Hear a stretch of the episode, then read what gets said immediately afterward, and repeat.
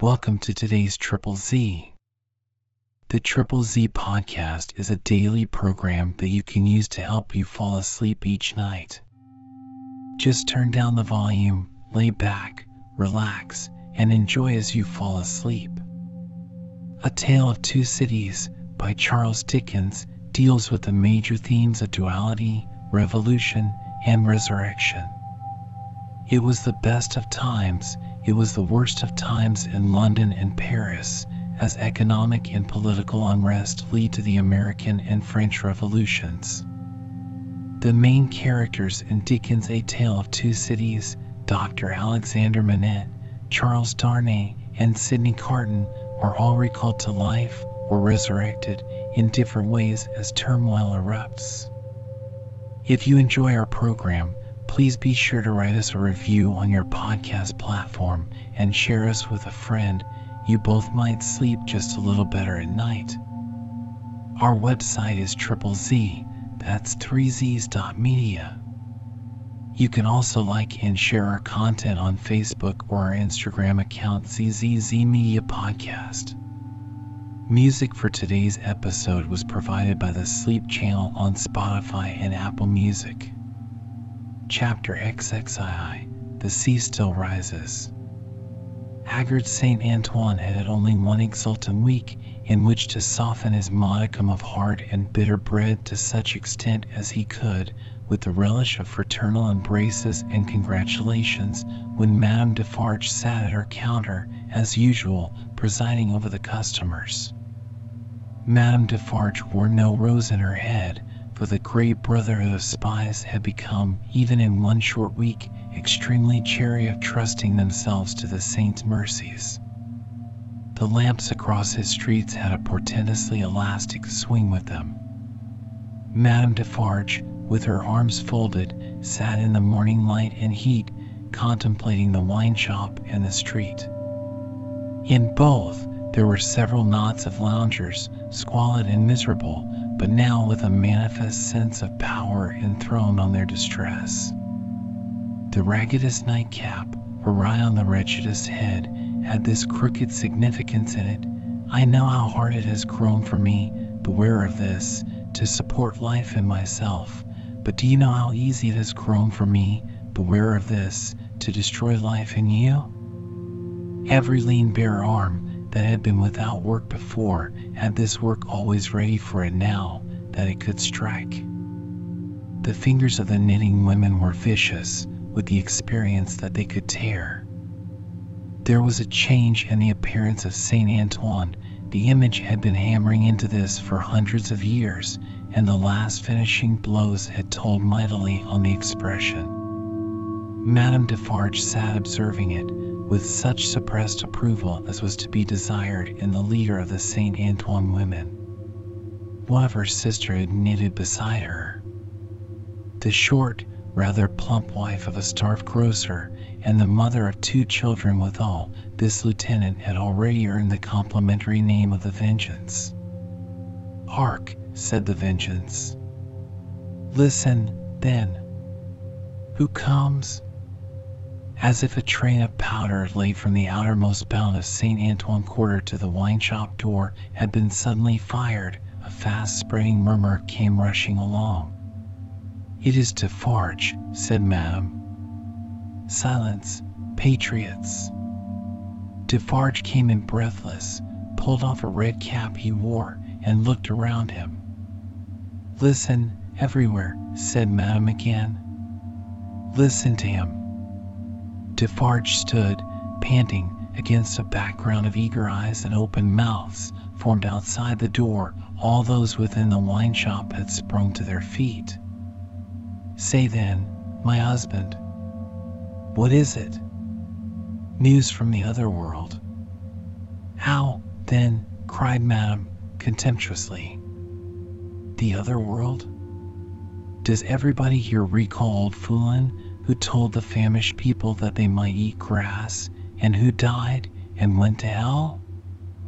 Everybody from all throats.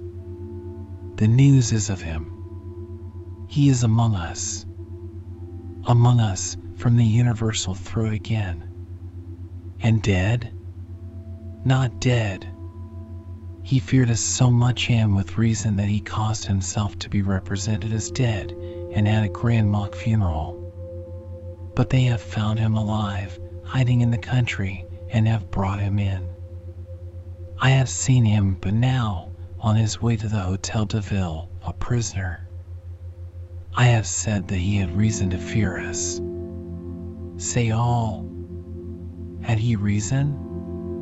Wretched old sinner of more than threescore years and ten, if he had never known it yet, he would have known it in his heart of hearts if he could have heard the answering cry.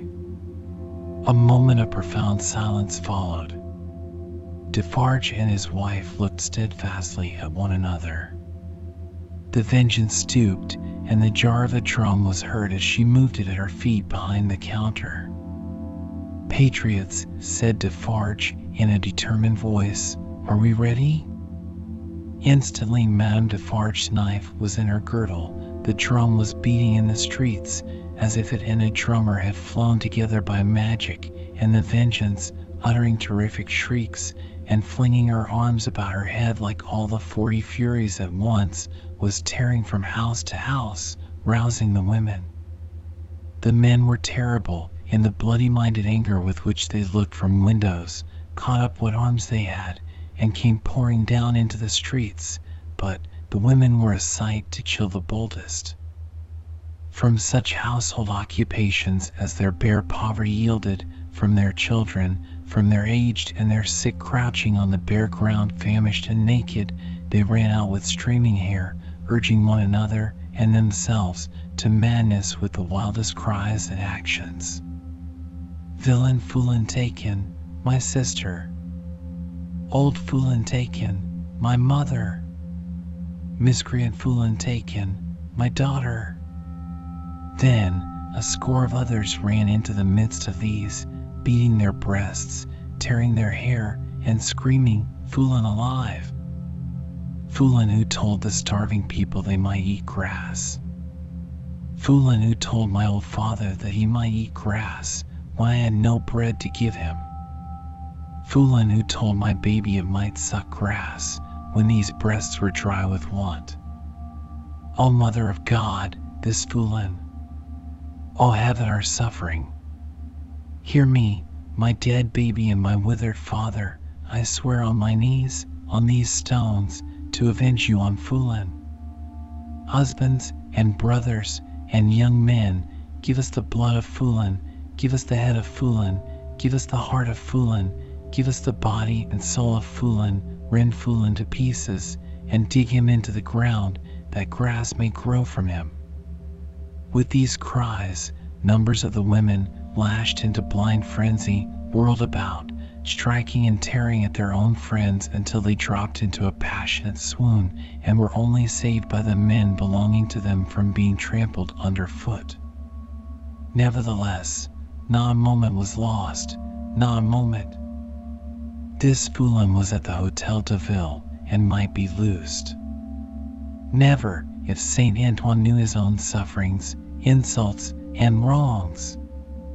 Armed men and women flocked out of the quarter so fast and drew even these last dregs after them with such a force of suction that within a quarter of an hour there was not a human creature in Saint Antoine's bosom but a few old crones and the wailing children.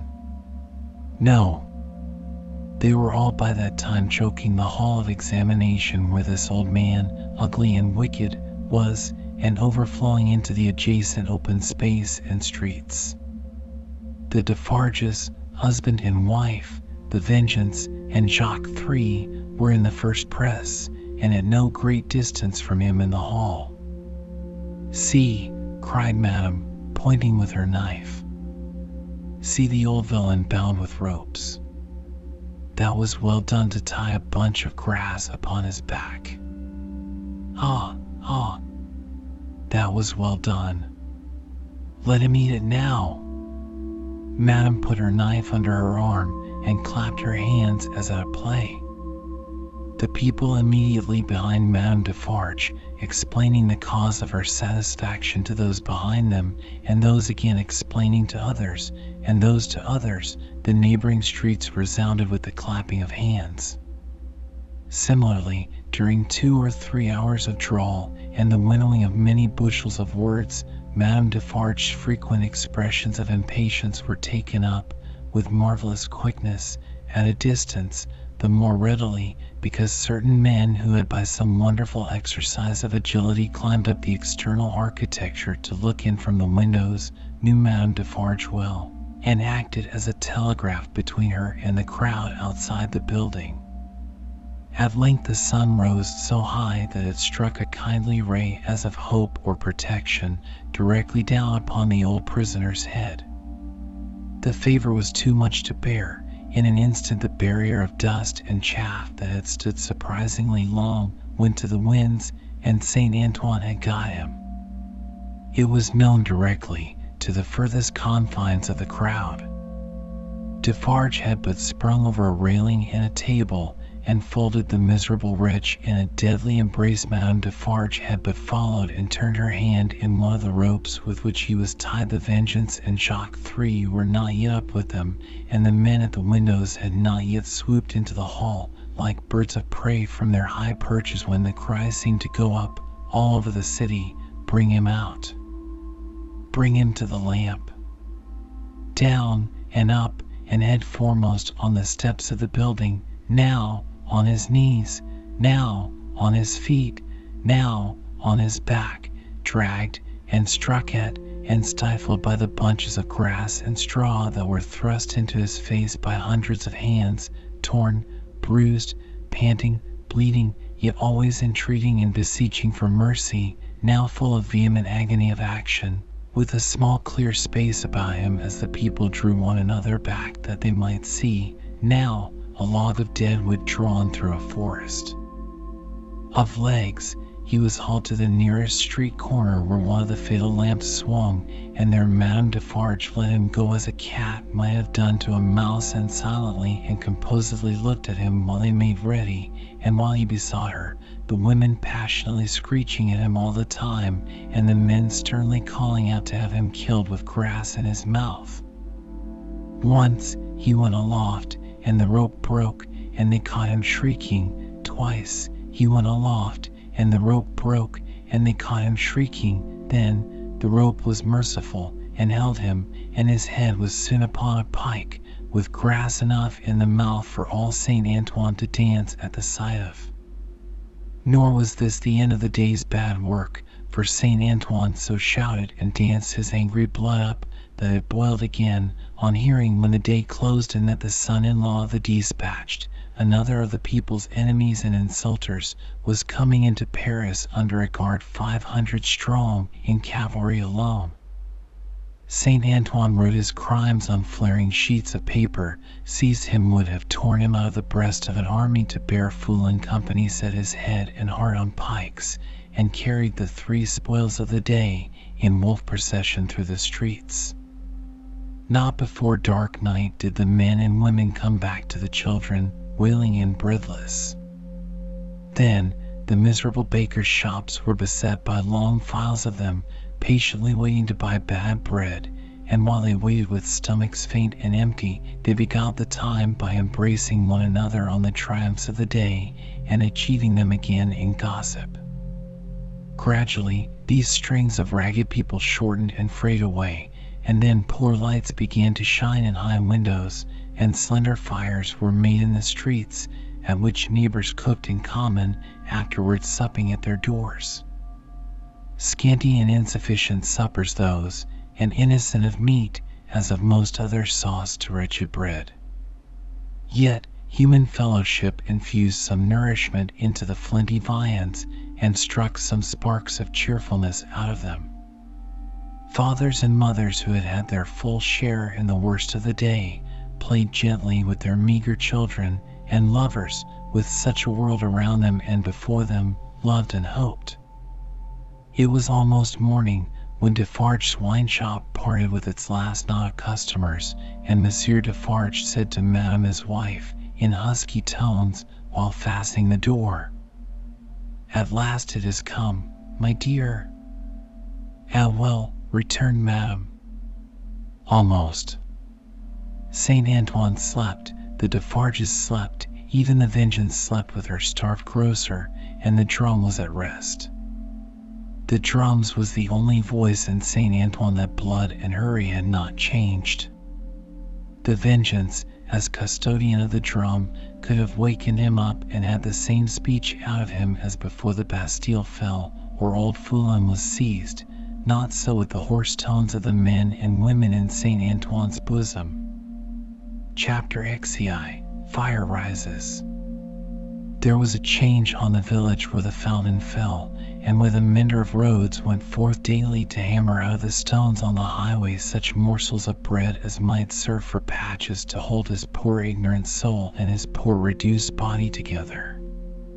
The prison on the crag was not so dominant as of yore. There were soldiers to guard it, but not many. There were officers to guard the soldiers, but not one of them knew what his men would do beyond this, that it would probably not be what he was ordered. Far and wide lay a ruined country, yielding nothing but desolation. Every green leaf, every blade of grass and blade of grain was as shriveled and poor as the miserable people. Everything was bowed down, dejected, oppressed, and broken. Habitations, fences, domesticated animals, men, women, children, and the soil that bore them all worn out.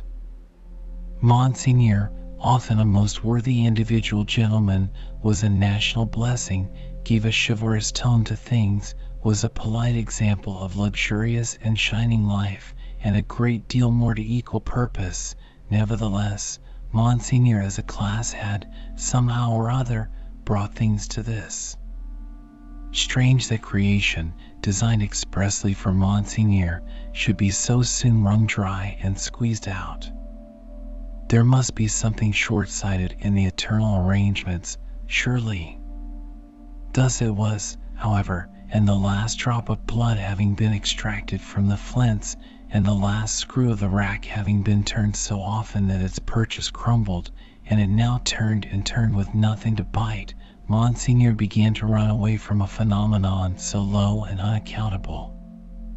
But this was not the change on the village, and on many a village like it. For scores of years gone by, Monseigneur had squeezed it and wrung it, and had seldom graced it with his presence except for the pleasures of the chase now, found in hunting the people, now, found in hunting the beasts, for whose preservation Monseigneur made edifying spaces of barbarous and barren wilderness. No. The change consisted in the appearance of strange faces of low caste, rather than in the disappearance of the high caste, chiseled, and otherwise beautified and beautifying features of Monseigneur. For, in these times, as the mender of roads worked, solitary, in the dust, not often troubling himself to reflect the dust he was and to dust he must return, being for the most part too much occupied in thinking how little he had for supper and how much more he would eat if he had it in these times, as he raised his eyes from his lonely labor and viewed the prospect, he would see some rough figure approaching on foot, the like of which was once a rarity in those parts, but was now a frequent presence. As it advanced, the mender of roads would discern without surprise that it was a shaggy haired man of almost barbarian aspect, tall, in wooden shoes that were clumsy even to the eyes of a mender of roads, grim, rough, swart, steeped in the mud and dust of many highways, dank with the marshy moisture of many low grounds, sprinkled with the thorns and leaves and moss of many byways through woods. Such a man came upon him, like a ghost, at noon in the July weather, as he sat on his heap of stones under a bank, taking such shelter as he could get from a shower of hail. The man looked at him, looked at the village in the hollow, at the mill, and at the prison on the crag. When he had identified these objects in what benighted mind he had, he said, in a dialect that was just intelligible, How goes it, Jacques? All well, Jacques. Touch then. They joined hands, and the man sat down on the heap of stones. No dinner? Nothing but supper now, said the mender of roads, with a hungry face. It is the fashion, growled the man. I mean no dinner anywhere. He took out a blackened pipe, filled it, lighted it with flint and steel, pulled it until it was in a bright glow, then suddenly held it from him and dropped something into it from between his finger and thumb that blazed and went out in a puff of smoke. Touch then. It was the turn of the mender of roads to say at this time, after observing these operations. They again joined hands. Tonight, said the mender of roads. Tonight, said the man, putting the pipe in his mouth. Where? Here. He and the mender of roads sat on the heap of stones looking silently at one another, with the hail driving in between them like a pygmy charge of bayonets, until the sky began to clear over the village. Show me, said the traveler then, moving to the brow of the hill. See, returned the mender of roads, with extended finger. You go down here, and straight through the street, and past the fountain dash. To the devil with all that, interrupted the other, rolling his eye over the landscape. I go through no streets and past no fountains. Well, well, about two leagues beyond the summit of the hill above the village. Good. When do you cease to work? At sunset. Will you wake me before departing? I have walked two nights without resting. Let me finish my pipe, and I shall sleep like a child. Will you wake me? Surely. The wayfarer smoked his pipe out, put it in his breast, slipped off his great wooden shoes, and lay down on his back on the heap of stones. He was fast asleep directly. As the road mender plied his dusty labor, and the hail clouds, rolling away, revealed bright bars and streaks of sky which were responded to by silver gleams upon the landscape, the little man, who wore a red cap now, in place of his blue one, seemed fascinated by the figure on the heap of stones. His eyes were so often turned towards it that he used his tools mechanically, and, one would have said, to very poor account. The bronze face, the shaggy black hair and beard, the coarse woolen red cap, the rough medley dress of homespun stuff and hairy skins of beasts, the powerful frame attenuated by spare living, and the sullen and desperate compression of the lips in sleep, inspired the mender of roads with awe. The traveler had traveled far, and his feet were footsore, and his ankles chafed and bleeding, his great shoes, stuffed with leaves and grass, had been heavy to drag over the many long leagues, and his clothes were chafed into holes, as he himself was into sores. Stooping down beside him, the road mender tried to get a peep at secret weapons in his breast or were not, but in vain, for he slept with his arms crossed upon him and said as resolutely as his lips. Fortified towns with their stockades, guardhouses, gates, trenches, and drawbridges seemed to the mender of roads to be so much air as against this figure. And when he lifted his eyes from it to the horizon and looked around, he saw in his small fancy similar figures, stopped by no obstacle, tending to centers all over France. The man slept on, indifferent to showers of hail and intervals of brightness, to sunshine on his face and shadow, to the paltering lumps of dull ice on his body and the diamonds into which the sun changed them, until the sun was low in the west and the sky was glowing. Then, the mender of roads having got his tools together and all things ready to go down into the village, roused him. Good, said the sleeper, rising on his elbow. Two leagues beyond the summit of the hill? About. About. Good. The mender of roads went home, with the dust going on before him according to the set of the wind, and was soon at the fountain, squeezing himself in among the lean kine brought there to drink, and appearing even to whisper to them in his whispering to all the village. When the village had taken its poor supper, it did not creep to bed, as it usually did, but came out of doors again, and remained there.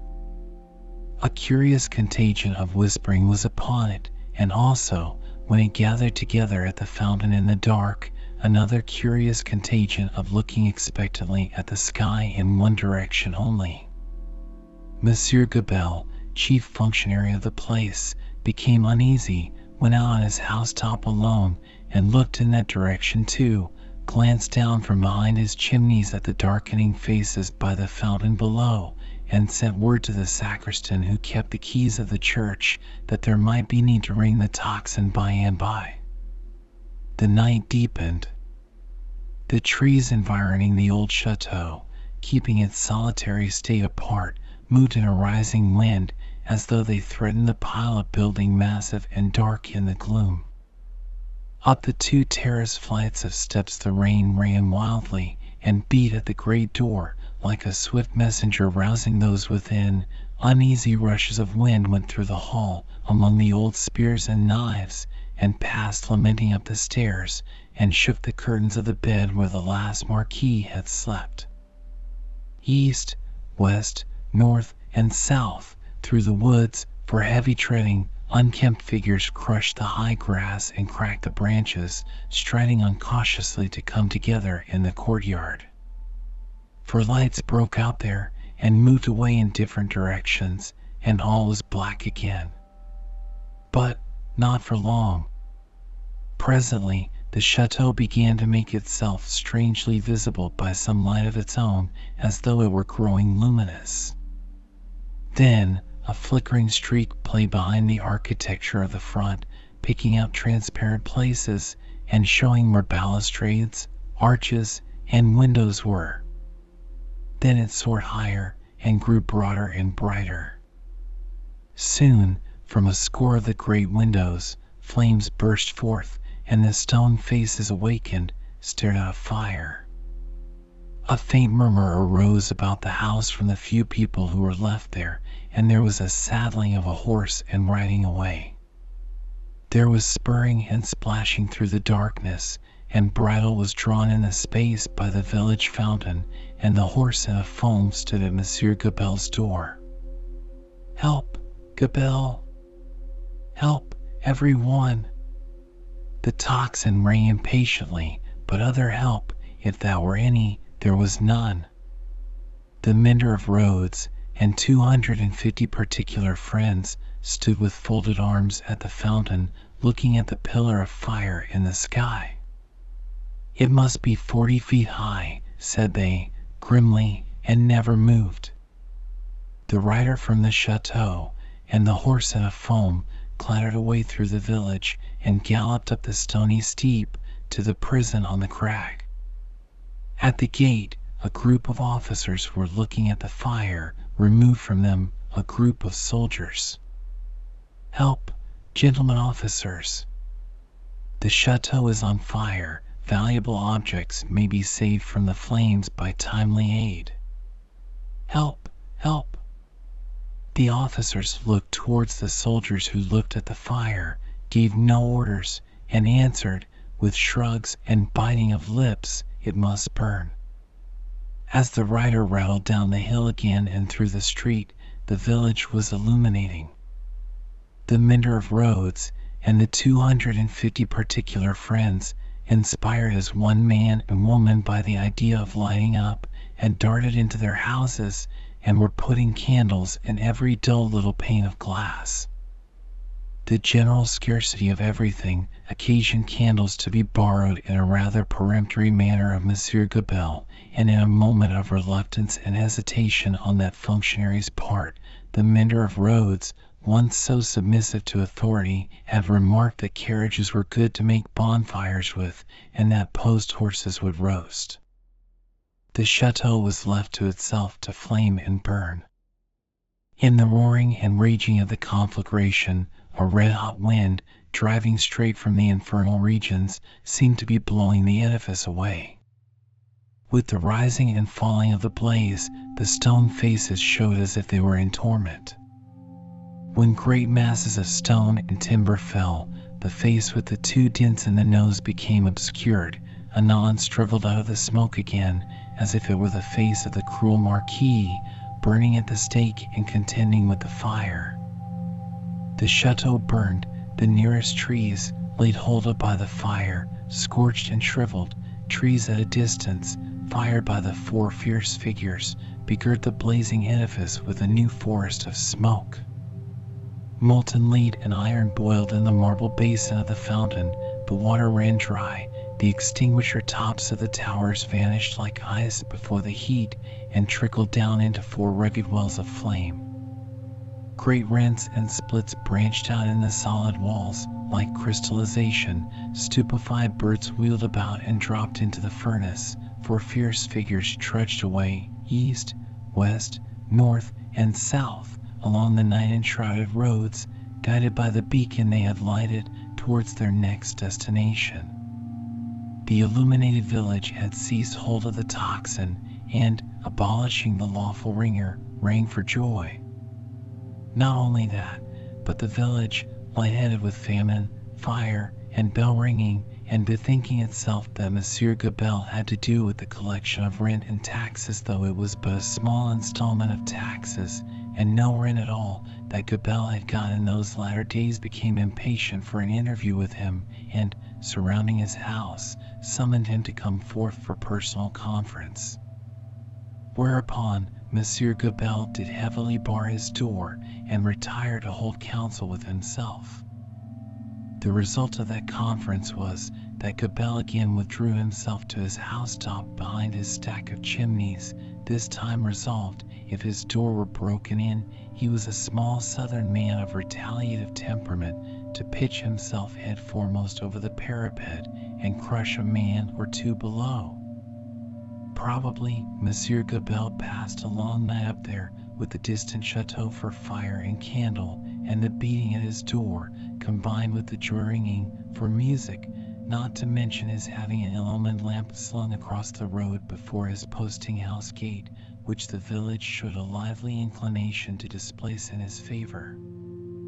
A trying suspense, to be passing a whole summer night on the brink of the Black Ocean, ready to take that plunge into it upon which Monsieur Gabelle had resolved. But the friendly dawn appearing at last, and the rush candles of the village guttering out, the people happily dispersed, and Monsieur Gabelle came down bringing his life with him for that while. Within a hundred miles, and in the light of other fires, there were other functionaries less fortunate that night and other nights, whom the rising sun found hanging across once peaceful streets where they had been born and bred.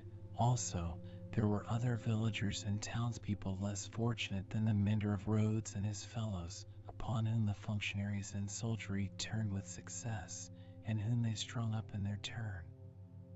But the fierce figures were steadily wending east, west, north, and south, be that as it would, and whosoever hung, fire burned. The altitude of the gallows that would turn to water and quench it, no functionary, by any stretch of mathematics, was able to calculate successfully.